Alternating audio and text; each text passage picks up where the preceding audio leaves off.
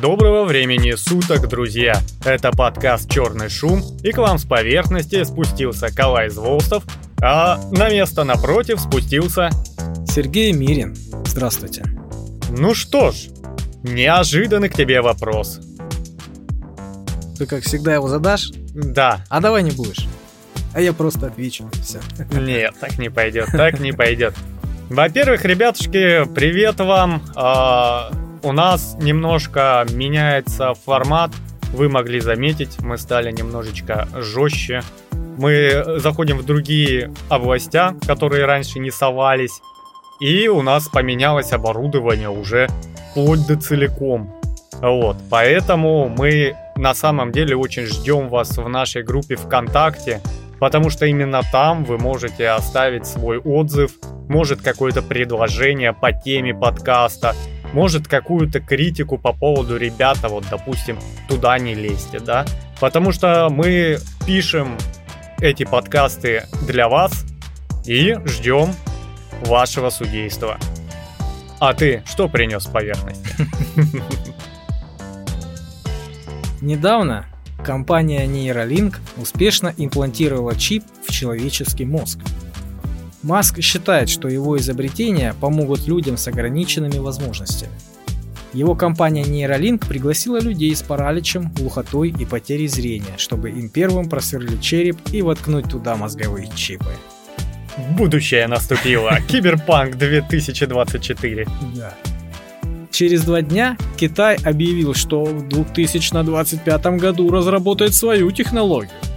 Они планируют выпустить компьютерное устройство, которое подключается к мозгу через внутреннее ухо. Оно не требует имплантации, как у Маска, но обеспечивает потоковую передачу данных с полной пропускной способностью непосредственно в мозг. Кстати, устройство уже разработали. Осталось просто найти подопытных. Каких-нибудь добровольцев. Желающих, да. Министерство промышленности и информационных технологий Китая заявляет, что устройство может быть использовано в беспилотном вождении, виртуальной реальности и медицинской реабилитации. Сегодня поисковые системы, соцсети, разные ИИ собирают данные о своих пользователях, все лучше нас узнают и понимают все, что вас мотивирует, волнует, выводит из себя, знают ваши страхи и слабости болезни и особенности. А это по определению опасно. Также при помощи таких устройств убирается биологический барьер между человеком и машиной. Кто-то моментально получит неограниченный доступ к вашим мыслям и больше не будет никакой конфиденциальности. Я не говорю про взлом мозга и полное его подчинение. Я про это молчал. И тогда уже ты не узнаешь, чьи мысли у тебя в голове.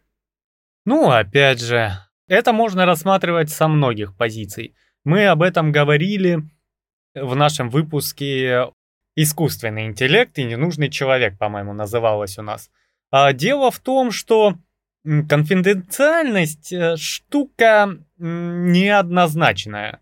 Во-первых, ее можно использовать как потребность, допустим, э, на какие-то именно интимные штуки, да, там э, мастурбировать в туалете ты явно не хочешь, чтобы в этот момент у тебя там слушали, смотрели и прочее, да? А э, можно использовать ту же конфиденциальность, чтобы планировать теракт, планировать убийство, э, планировать там какие-то массовые беспорядки, понимаешь? И мне, допустим, в один момент, если поставить выбор между э, конфиденциальностью человека, который дрочит, и конфиденциальностью человека, который завтра пойдет там в школу с автоматом, э, я, наверное, опущу э, свою приватность на мастурбацию э, против той приватности, которой где-то замышляется что-то. Понимаешь? Да, это попахивает тотальным контролем. А, ну, в целом мы к этому идем, ты от паноптикума никуда не уйдешь.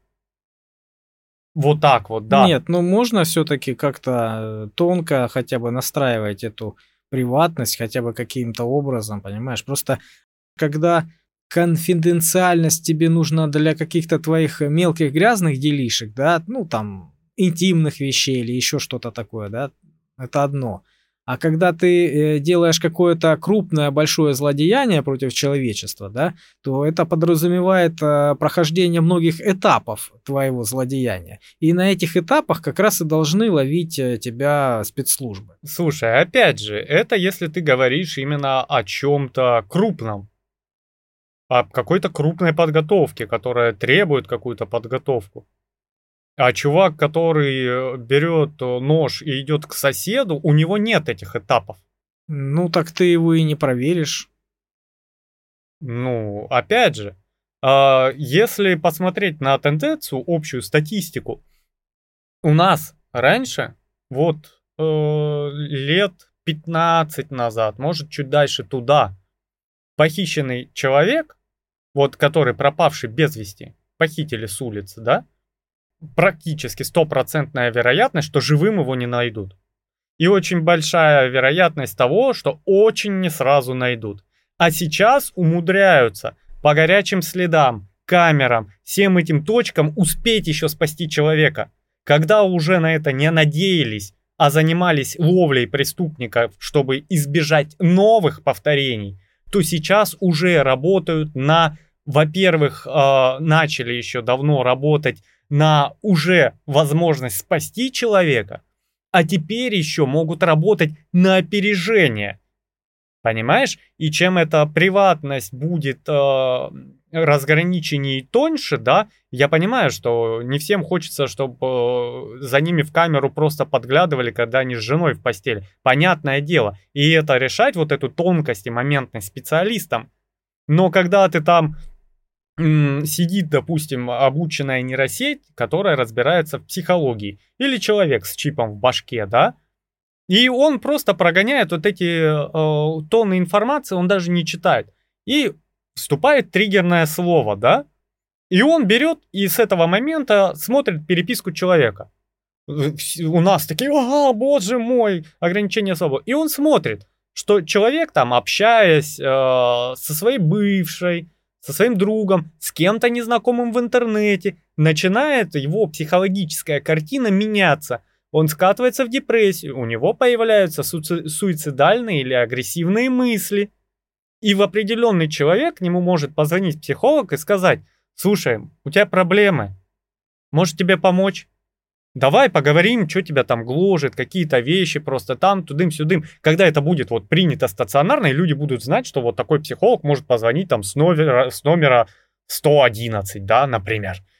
И он видит звонок со 111, и ему могут оказать психологическую поддержку до того, как он начал э, нести вред себе и окружающим. То есть, опять же, приватность это такая тема, а, которая для одних это добро и лучше бы было. У нас, кстати, про а, есть выпуск, называется «За тобой следят». Мы об этом говорили. То есть э, я как человек, которому ну, нечего скрывать, который не собирается нарушать закон, мне плевать на то, что смотрит на меня камера или нет. А боится тот, у кого грешок за, за спиной, да? У кого, э, извините меня, задница коричневом. Вот тот начинает обычно кричать за свободу слова, за приватность и прочее. Ну да, я только хотел об этом сказать, что, конечно, если ты э, законопослушный гражданин, да, что тебе скрывать? Ну что тебе скрывать, да? Ну вот она моя машина, да, вот они мои номера. Чем она больше известна и чем она больше доступна, тем с большей долей вероятности можно ее найти и с меньшей долей вероятности угнать, да? Вот, то есть, если мне нечего скрывать, без проблем. Но, с другой стороны, вот эта информация про каждого человека, она будет где-то храниться. И да. вот эти базы данных, с какой-то вероятностью время от времени будут э, злоумышленники взламывать, э, проникать, и когда они взломают, проникнут и найдут информацию про человека, с огромной долей вероятности, что на этого человека можно очень эффективно надавить. Конечно. Но опять же, если у тебя отсутствует какая-то э, приватность, то очень сложно быть таким злоумышленником. Ты понимаешь, что э, формирование такой базы постепенно исключает формирование злоумышленников. Преступности как, сам, как таковой, да? Да. У нас есть подкаст, дорогие слушатели, 1984. Вот там, в этой книге Оруэлла, как раз об этом и говорится. О том, что есть в этом вымышленном мире, то есть э, в мире, который описал Оруэлл, такое понятие, как э, мысли преступления. То mm-hmm. есть э, преступления не существуют вот от слова совсем. То есть если даже ты допустил в своей голове хотя бы на секунду о том, что ты хочешь совершить преступление, то ты уже мыслепреступник, и тебя большой брат обязательно найдет, накажет и покарает. Да, то есть там это, конечно, утрировано, это в густых красках. Ну, ты про это и говоришь. Если да. мы а, лишимся приватности, то это будет тотальный контроль. Ну, не знаю, я, честно говоря, не видел хороших а, примеров, когда на рынке монополия работала честно и благородно. Слушай, а монополия это одна стезя вопроса. Опять же, ты к другой грани переходишь.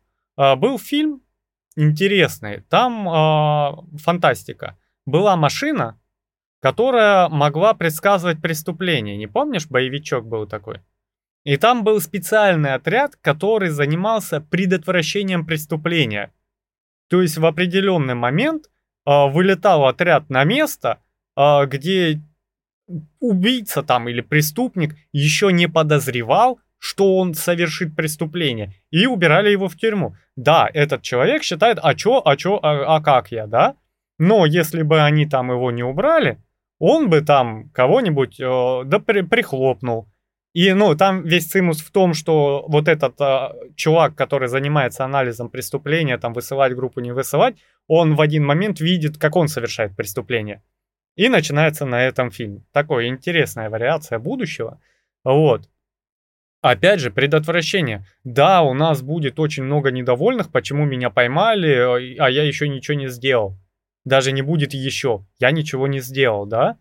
А с другой стороны, это может быть рычагом давления. Ты под этой эгидой можешь кого угодно убирать. Правильно?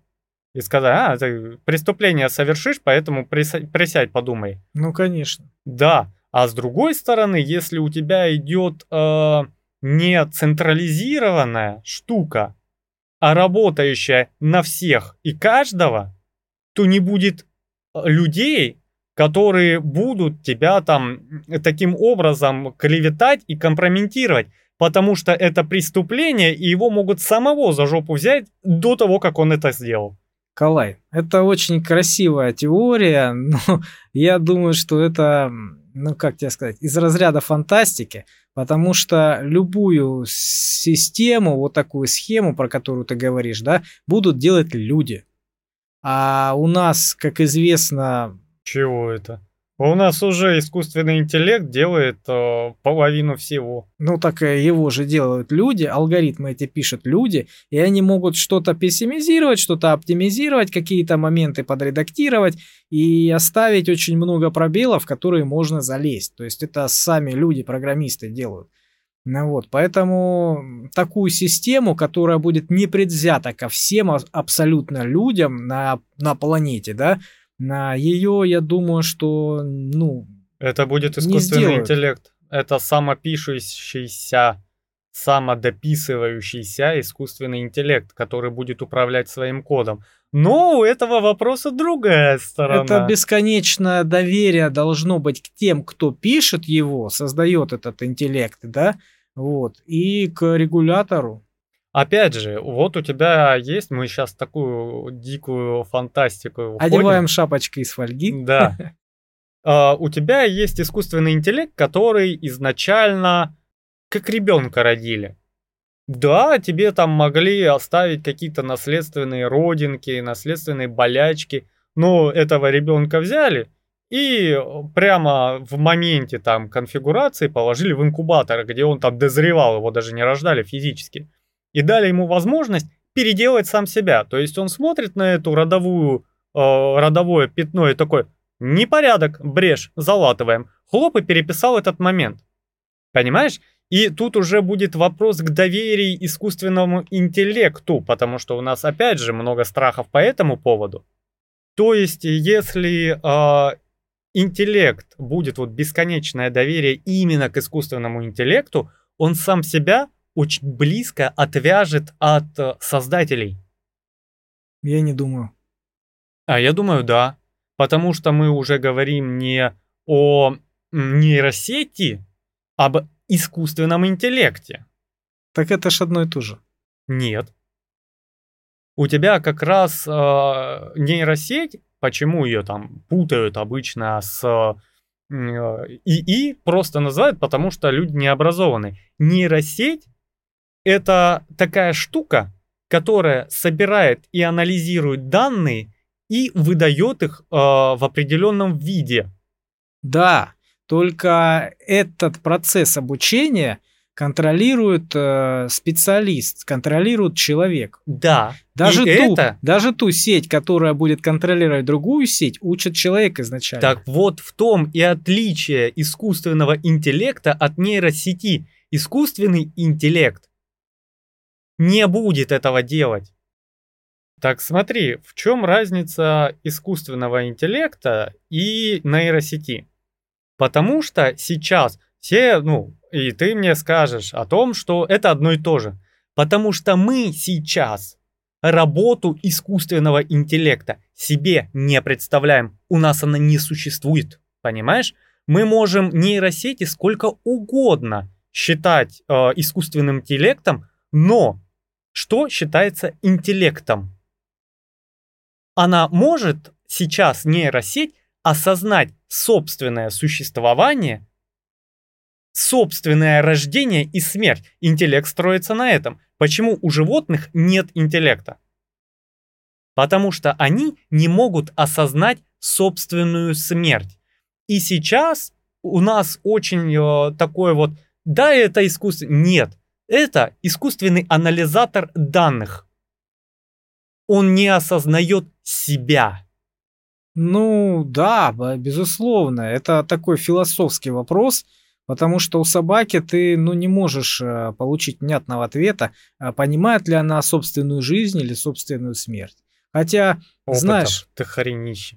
Собака не понимает.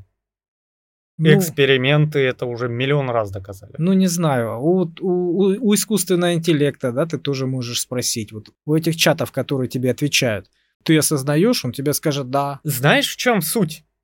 Но он тебе скажет то, что, ну, вот, э, смоделировал. Я тебе о чем и хочу сказать. Я недавно работал с э, чатом GPT и задавал ему вопросы. И смотрел, как он отвечает.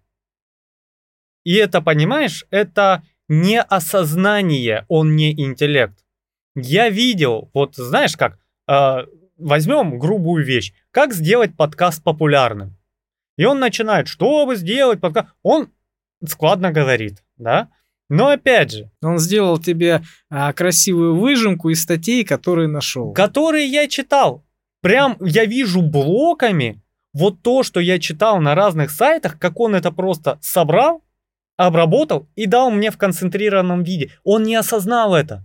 Он может сколько угодно там болтать о том, что он э, сознательно вот э, пришел к выводу, что надо дать мне эту информацию. Нет, он сделал анализ и из миллионного текста сделал мне э, из 100 знаков. Перес, пересказ, да? Да.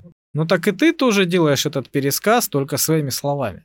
Если тебе задать вопрос, ты же то же самое скажешь, только так, своими словами. это вопрос верения и неверения.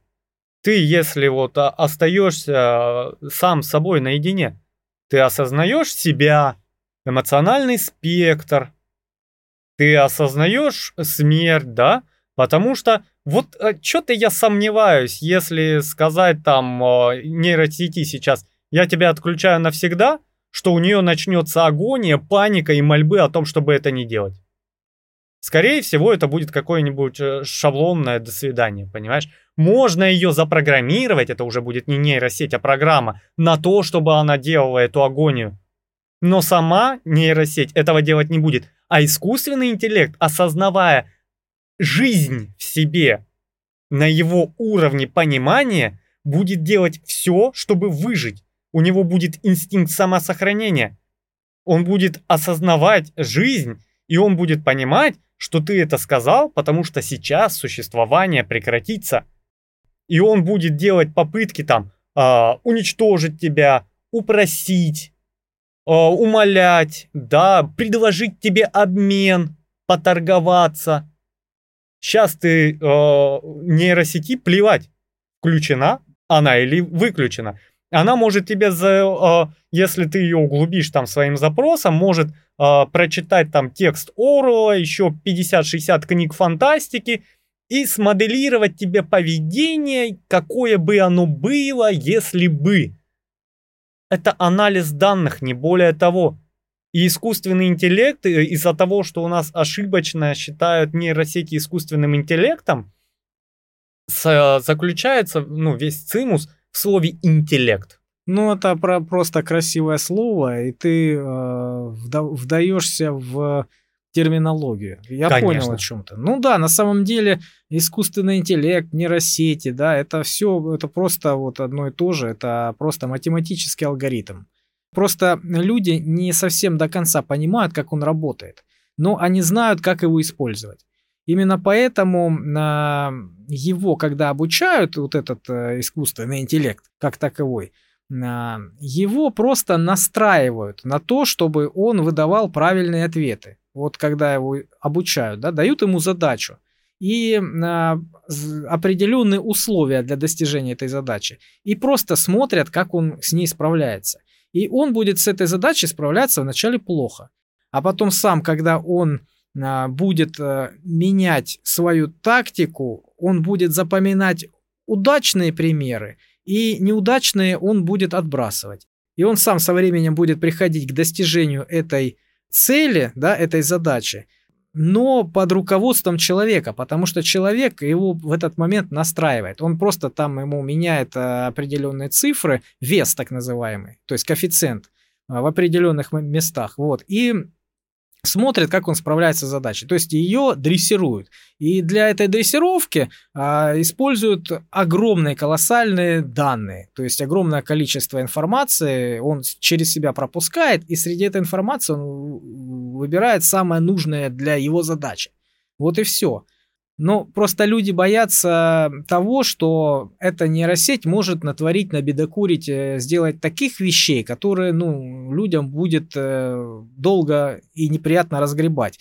Поэтому были такие ситуации, были такие эксперименты поначалу, когда, например, нейросеть, э, вот типа чата GPT, которая раньше была, вот одна там из первых, а, она со временем вот самообучалась, ей давали доступ к интернету, и со временем она стала ярым националистом, фашистом, прославляла Гитлера и, то есть, очень кричала, очень плохо отзывалась о некоторых расах.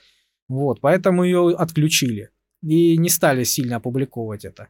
Вот. Э, есть еще такой пример, когда две нейросети, которые между собой контактировали, они тоже иногда друг друга обучают – и они начали между собой разговаривать на непонятном для людей языке. И только тогда, в этот момент, когда люди перестали их понимать, это значит перестали контролировать. Это по определению опасно. Поэтому они свернули тоже этот проект, закрыли и не дали ему ходу. Поэтому да. все это контролируется и будет контролироваться людьми. И не допустят э, люди какого-то а, даже теоретического лишения контроля над этим всем. Поэтому не будет искусственного интеллекта. Опять же, на уровне биологии мы можем казаться той же нейросетью. Потому что нейроны в нашем мозгу это единицы и нули, банальные. У нас все работает на э, электрических импульсах, которые, по сути дела, двоичный код. Есть импульс, нет импульса.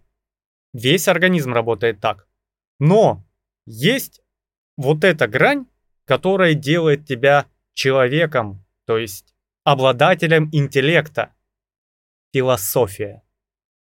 Как э, первая наука, когда село несколько человек между собой и начали делиться переживаниями, думать о смерти, смотреть на звезды. Записывать подкасты, слушать их И Писать. вступать в нашу группу ВКонтакте, конечно. И писать комментарии. Да. И пока э, до науки философия дойдет любой другой организм, та- даже электронный, вот когда она дойдет до философии, не в результате обучения просто у нее там превалировала э, какая-то там литература, какие-то гневные отзывы, которые привели ее к нацизму. Это не она себе придумала. Она просто сделала вывод, да, какие-то факты ей больше попадались э, в пользу этой э, теории, какие-то меньше, вот она просто пришла к выводу, ну, стечение обстоятельств. Да. То есть она не занималась философией, не может, поэтому это не интеллект. Сколько ты не пугая ученых э, нашей планеты сделают, его э, сделают искусственный интеллект, скорее всего, как всегда, для военных целей, ну а потом, может, перейдет в гражданский. Либо это сразу превратится там, вот как э, с чатом GPT, да, можно переложить вот этот шаблон на ИИ, когда люди увидят, что он сам начал сильно развиваться и пошел не туда, ну, его просто грохнут и начнут переделывать или делать заново. Ну так это ж люди будут делать. То я к тому, что а, не будет, мне кажется, никогда такого тотального доверия к какому-то искусственному регулятору, который будет управлять всеми нами. Вот в этом и дело, понимаешь? Это утопия. А, Это, а, с одной стороны, утопия, с другой стороны, как раз именно это. Непредвзятость, да, и приведет нас к э, всемирному благу. Ну, да, теоретически логично, но практически, я думаю, это невыполнимо. Не допустят люди никогда такого. Опять же, время идет, время покажет. Вот сейчас, э, допустим, нейросеть прочитала испорченные извержением вулкана свитки э, из древнегреческой библиотеки. Я читал, да. Вот, то есть, э, по сути дела, провели компьютерную томографию, и нейросеть, там в чем цимус? Это были рулоны, которые загорели, Обугленные, да. обугленные, но они выглядят как деревяшки, хоть печь топи. Да, я видел. И развернуть их не представляется возможным, потому что он развалится, да. И более того, че- э, угольными чернилами на этих э, свитках писали. То есть у тебя, по сути дела, уголь на угле. Угольными чернилами. Да. Ну, это так было 2000 лет назад. И вот в этом была самая сложность. Че, у них не было ручек Эрих Краузе? Э, Нет, скорее всего, тебя бы еще и зарубили за такие слова.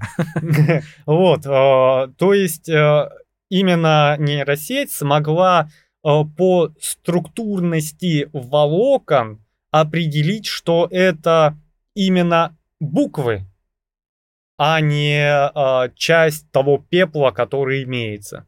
Поэтому, причем там, э, ну, это ж все долго лежало, там первое время в 19 веке чуть ли не печь топили, откопали на дрова и дрова, кинул в, у- в головешку эту, она горит. И потом, когда осознали, что это свитки, их, конечно, начали убирать, собирать. Вот. Их очень долго не могли расшифровать и хранили как раз а, как э, Лукас э, свою трилогию вторую про Звездные войны, о, что технологии не доросли. Вот когда дорастут, тогда и разберемся. Как мы электромобили делаем, да? Наклепаем сейчас их до хрена, а потом будем думать, куда же мы а, просроченные, испорченные аккумуляторы будем делать. Да, потом разберемся. Вот здесь работает то же самое. И дело в том, что ну вот технологии дошли. Причем там один мужик такой, я объявляю грант 700 тысяч. По-моему, два студента, а, три студента, да, сделали это все. Да, ну за 700 тысяч почему бы нет? Причем из разных стран. Да, они объединились, сделали, все, пожалуйста. Теперь объявили второй грант, и, э, на, чтобы прочитали не несколько фрагментов, а как минимум 80% свитка. Ну, по сути дела, все, что смогло уцелеть в этом свитке. Вот, поэтому как раз вот эти нейросети и вот они пригодились. Ну, они пригодятся еще очень-очень. Да, это хороший инструмент. Я даже слышал, что в Австралии а, сейчас планируют э, сделать каких-то роботов автономных, которые будут э, ремонтировать или улучшать э, спутники. Потому что спутников много, становится, да, вот, а модернизация и ремонт это очень актуальная тема. Вот они и думают, и они как раз на основе вот этого искусственного интеллекта будут лазить там снаружи, ковыряться. И на основе чинить. нейросетей. Термины, термины. Будет у нас R2D2. Э, и полез чинить. Так что да, будущее впереди. Что у тебя там? О, что у меня еще? Ну, у меня, как всегда, человеческая глупость, человеческая глупость и э, неправильные решения. Что ты выбираешь? Ну, давай человеческую глупость. Польская фирма вводит четырехдневную рабочую неделю для 400 своих сотрудников. Что-то знакомое. По-моему, это делали в Германии. В Буквально прошлом недавно. нашем выпуске. Да. В общем, там э, какая-то организация, которая занимается там БАДами, травками и прочим, решила, что вот она сократит рабочую неделю, а зарплата не уменьшится. Это, скорее всего, делается для того, чтобы повысить э, привлекательность э, к найму. То есть, чтобы к ним по прям побежали работники хорошие. А, то есть, чтобы, например, заманить туда иммигрантов, да, которые да. на пособиях сидят. Опять же, я немножко не понимаю. Вот я получаю отпуск. Было такое.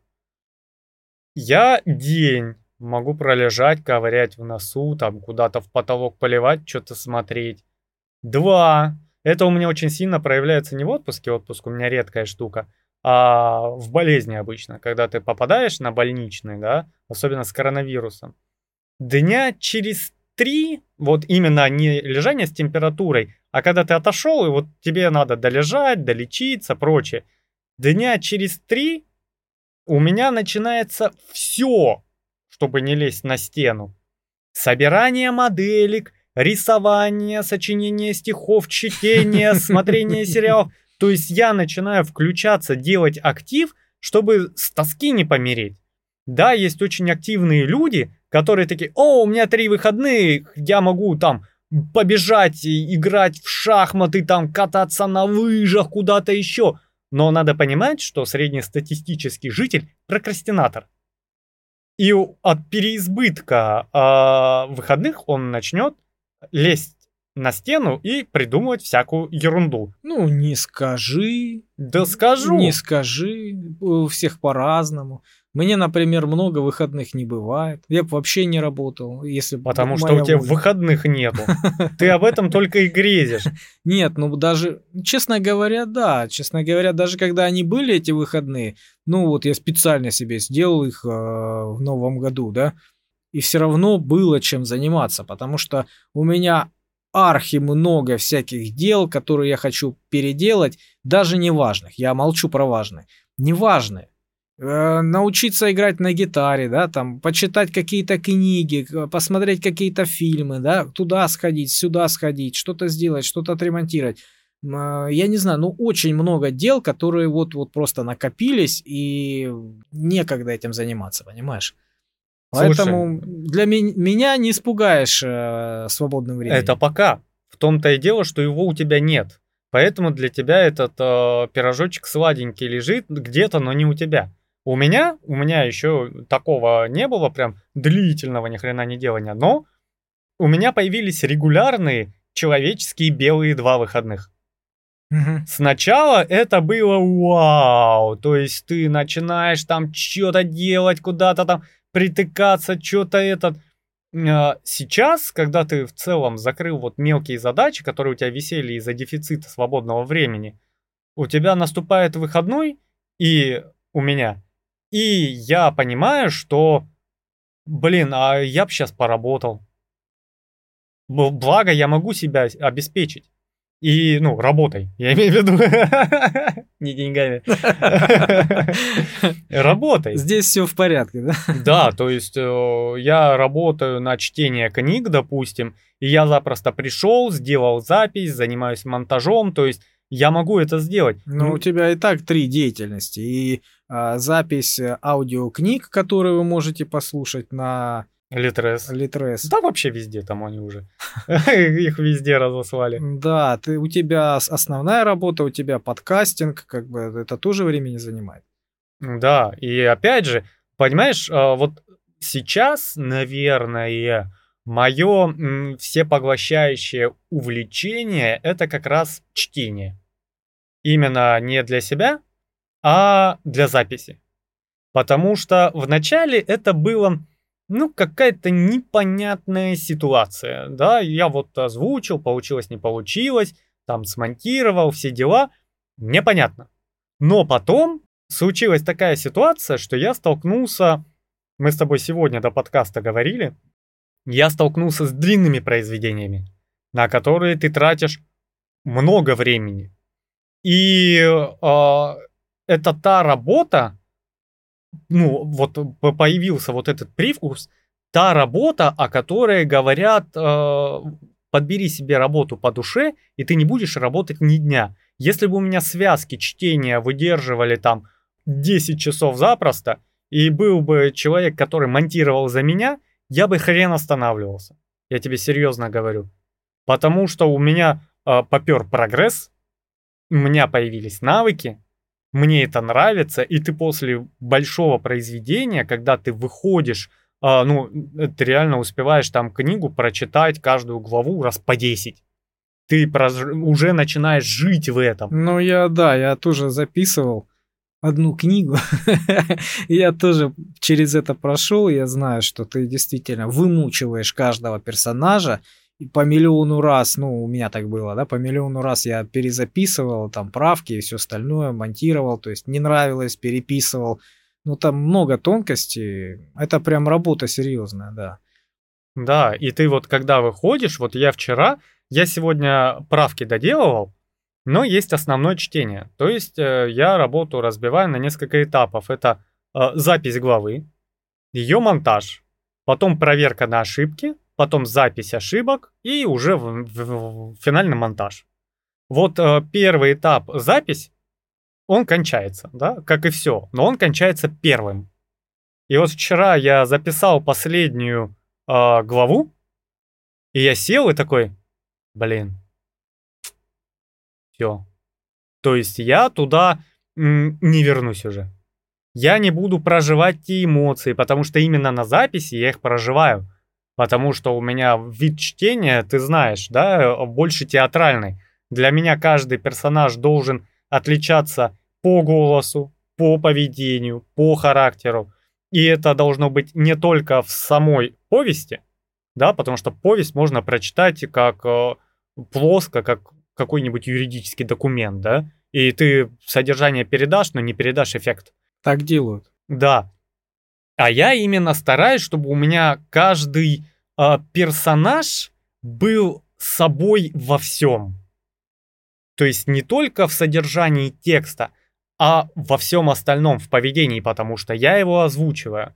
И из-за этого, во-первых, я, ну, подозреваю, что мои слушатели именно книг после меня не смогут слушать в другом, потому что они просто потеряют. Потому что вот знаешь, как хорошие студии, даже если пиратские, как в Кубик в кубе, Саиндук, которые озвучивают так, что ты потом ну, не хочешь смотреть другие варианты дубляжа, да? Ну да. И вот здесь, ну, есть такая вероятность, что вот у меня есть персонаж, который вечно ругается, он вечно не то, он этот, да, и я его даю таким. Ярким, вот, да? Ярким, даю ему там голос свой отдельный, свою подачу. И когда человек перейдет какой-нибудь э, менее театральной озвучки книги, ему будет просто скучно, он не узнает человека. Ну да, я слышал, что два есть э, вида вот такой озвучки, когда один э, чтец просто вот читает как монолог, да, без эмоций, без ничего. Ну и говорят, что топовые какие-то актеры озвучания, они тоже так делают, есть именно такой стиль. Они специально так делают, мотивируя тем, что а, у человека у самого должна а, развиваться фантазия, и он сам должен, а, слыша его слова, наделять каким-то характером, какой-то эмоцией этого персонажа, то есть сам додумывать. Но, на мой взгляд, мне больше нравится, когда озвучивают вот как раз как ты, когда отыгрывают каждую роль, когда слышно, как изменяется на каждом персонаже звук, голос, интонация, какие-то особенности, может быть, какие, какие-то особенности, которых не было у писателя, да, но актер придал ему какой-то колорит особенный, да, где звучит, ну, довольно прикольно. Вот, и это звучит, это, это классно, это ярко, эмоционально, ну, мне, мне такое больше нравится. Смотри, какая ситуация. Это еще э, а, ориентированность на слушателя. Потому что есть люди, которые э, не надо, дайте я сам раскрашу. Но таким людям они очень не любят аудиокниги, они любят читать именно с листа, где у тебя сухой текст. Они аудиокниги, если и слушают, то только по принуждению, потому что ну, им просто некогда и негде взять книгу. И, скорее всего, плюются. А люди, которые слушают аудиокниги, они э, как пришедшие на спектакль. Понимаешь? И э, много людей хотят на самом деле а, смотреть спектакль, смотреть как кино, как сериал. Ну, я понял, да. Есть ценители, которые вот сами профессионалы слушают и плюются, думают, блин, особенно те, которые уже читали эту книгу.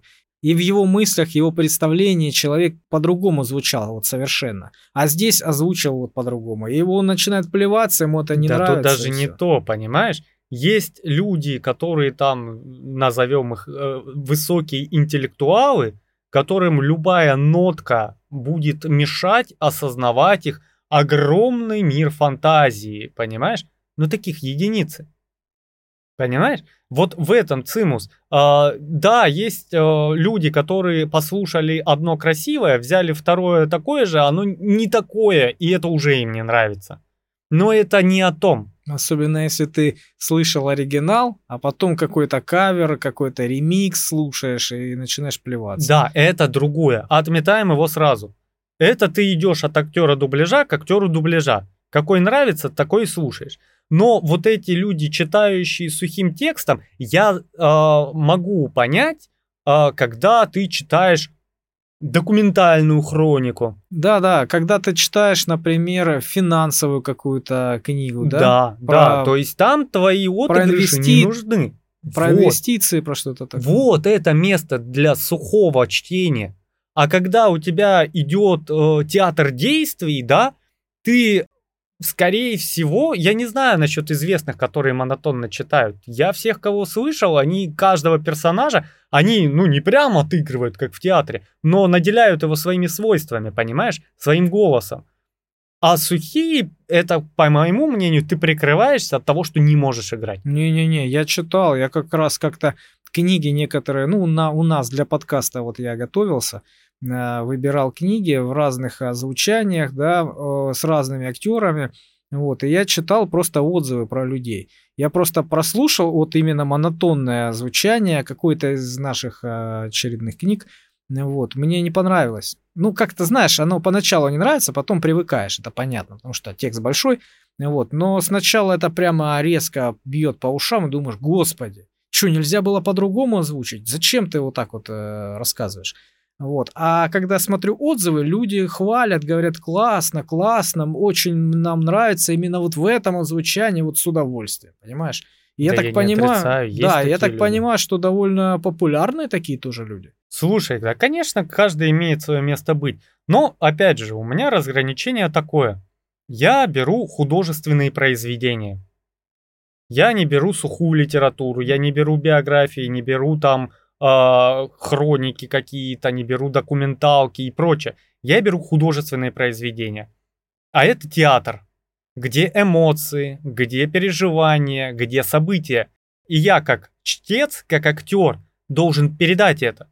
Потому что, ну вот, ты пришел в театр, у тебя вышло в костюмах 10 человек, они вот так стали и такие, здравствуйте, Михаил, здравствуйте, Анатолий, а вы сегодня чудесно выглядите. Да. И вот так просто стоят, и вот монотонно между друг другом переговариваются. Я пойду в такой театр? Не пойду. Я иду туда за ощущениями. Сухой текст можно почитать, либо в надлежащей литературе, либо в книжечке бумажной электронной. Если ты читаешь художественное произведение в плоской озвучке и оправдываешь это тем, что вот только так я могу фантазировать, зачем ты слушаешь аудиокнигу? Вопрос возникает к адекватности. Ну понимаешь? да, да, ты не, не наделишь, на мой взгляд, э, то, чего нету. Вот видишь, в чем... Ты, ты, ты, ты когда читаешь э, уже вот эту литературу, сам читаешь, да, а, у тебя в голове какие-то возникают образы, какие-то мы, какие-то голоса конкретные. Да. А чтец, он другим голосом говорит, очень монотонным, и ты не можешь э, его в голове, вот, например, как-то так вот изменить э, кардинально. Да, опять же, у тебя есть сигнатура, поступающая извне в твои уши, и ты должен слушать. Потому что если ты уйдешь в фантазии, как в книге, да, ты сидишь с бумажной книгой, Ты потеряешь мысль. ты потеряешь мысль, ты будешь листать обратно. Да. Потому что, ну, вот я от бумажной книги могу поднять глаза по потолку, если мне что-то надо там достроить, какое-то это. И то, читая, я делаю образ человека, я делаю изменение внутреннего голоса, да, и когда мне в книге заявляют, что оказывается он не блондин, я такой, потому что, ну, я, я построил картину, У нас, понимаешь? у нас есть на Ютубе даже шортс такой. Да. с какого-то выпуска нарезанные шорты, кусочки. Вот, и там есть такая миниатюра, где Да, Николай это был рассказывает. подкаст э, про книги, да.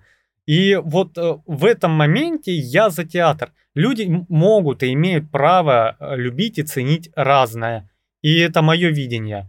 И я считаю, художественная литература должна подаваться от сердца, с эмоцией, да, и пускай ты не умеешь отыгрывать каждые роли, ты, по крайней мере, умеешь подавать персонажа. А это работа голосом, как ни крути. И если читать как э, документ просто э, любой финансовый, ну, я не знаю зачем.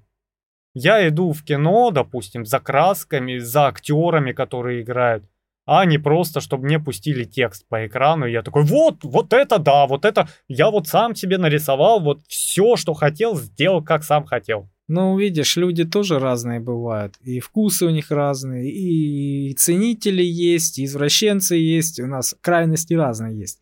Я просто помню одного музыканта, то есть человек, который профессионально занимался музыкой всю свою жизнь.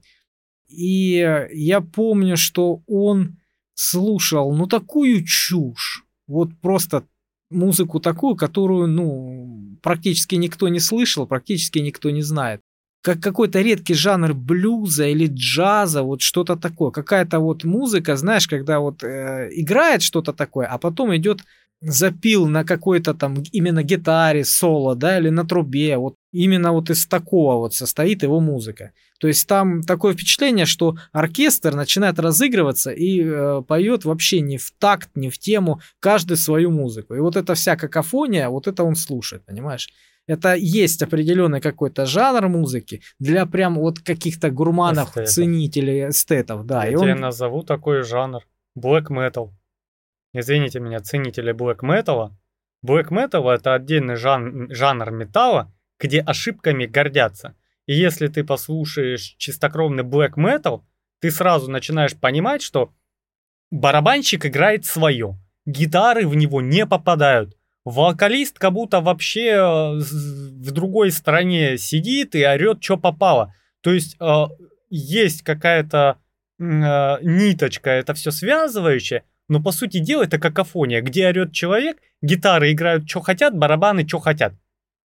ну и- так задумано. Да, и если ты возьмешь industrial metal, э, например, Рамштайн, хороший показатель, то ты увидишь четкую картину, где каждый звук, каждый инструмент на своем месте, в своем в ритме, и они делают общую атмосферу. А black metal называют это ванильной херней, потому что э, звукорежиссер, о, мой знакомый, режиссировал такую группу один момент, их запись. И он говорит им, вы не попадаете, ну, банально в ударный. Не говорит никто о метрономе, такте и прочем. Они говорят, ну так в этом и соль. Вот о чем ты говоришь. Ты говоришь о какой-то прям дикой культуре, вот о чем-то большом, Но я привожу пример вот плоский, маленький из жизни. Black Metal.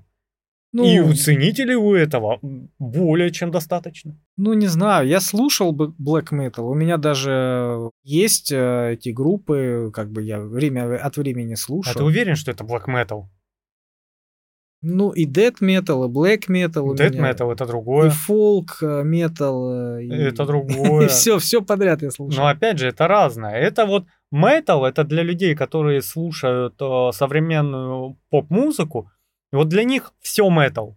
Начиная с какого-нибудь сплина. Понимаешь? Это рок какой-то, это рок. Но фолк метал это когда у тебя идет фольклор, там используются старые инструменты, типа балалайка какая-нибудь там. э, Ну, народное что-то, да. Да, да. Там примесь каких-то сказок, фольклора, сказаний, каких-то народностей. Да, и стиль музыки такой. Death metal это мрачная, с замедленным ритмом музыка, где поется о смерти. Ну, типа про готику, да, что-то? Готик метал это отдельно. Это именно про смерть. Вот смерть, смерть, смерть, и все у них тексты э, о том, как, где, когда, И при, при каких, каких условиях. обстоятельствах, да. То есть, ну и все. То есть, а, а есть какой-нибудь симфоник метал, где у тебя там скрипки, альтбасы и прочие оркестровые инструменты играют, да? И есть у тебя, допустим, индастриал метал, который, как Рамштайн, который, по сути дела, отдельный вид искусства, если именно музыкальная группа может, да? Ты возьми любой концерт Рамштайн, возьми любой клип Рамштайн и любую музыку. Это как, ну, отдельное кино. Понимаешь? А все, что там, э, допустим, касается какого-нибудь black metal или что-то в это вроде, стоят люди в лесу и что-то поют. Ну, в общем, да. То Мой- есть и это имеет место быть. Да, да, ну вот он слушал э, вот этот вот музыкант, как раз музыку, вот какую-то какофонию, которая, ну, в которой определенно есть какие-то общесвязывающие тенденции, да, общий такой ритм, тренд, я не знаю, как это назвать, но звучит это просто ужасно. Опять же, это специфика. Некоторые вон вожделеют от картин, которые чувак рисует с помощью красок, заправляемых себе в ванну с клизмой. Фу. И они такие, «Вау, вот это искусство, ой-ё. И они есть. На них, конечно, весь мир смотрит, как это, знаешь, с фейспалмом, многократным общественным. Ну, это уже тащатся. фрики. Ну, та же ситуация с музыкой. Вот эта какофония, ее никто не покупает, поэтому ее и не держат в магазине. Ну Потому что он один такой, там, на э, 20 тысяч, сотен тысяч каких-то вот в этом порядке. Такие вот дела. А если ты до этого момента еще не выключаешь этот подкаст, Тогда счастья тебе, здоровья, ну, мирного неба над головой. А Под- теперь стихи. да. Наш э, жанр новостей меняется, эволюционирует. И как раз, если до этого момента тобою дослушано, вот ВКонтакте, прям в комментариях под этим выписком напиши. Мы раньше говорили новость, чуть-чуть ее обсуждали, и новая новость. А сейчас, мы знаешь, как заходишь э, за ручку с ведьмой в сказочный лес. Вот у тебя были камни и высокие ели, а сейчас ты уже в каких-то джунглях и такой, так, подожди, что там с польским работодателем и четырехдневной неделей? Вот, то есть, как тебе вот такое перетекание из темы в тему, из новости в новость?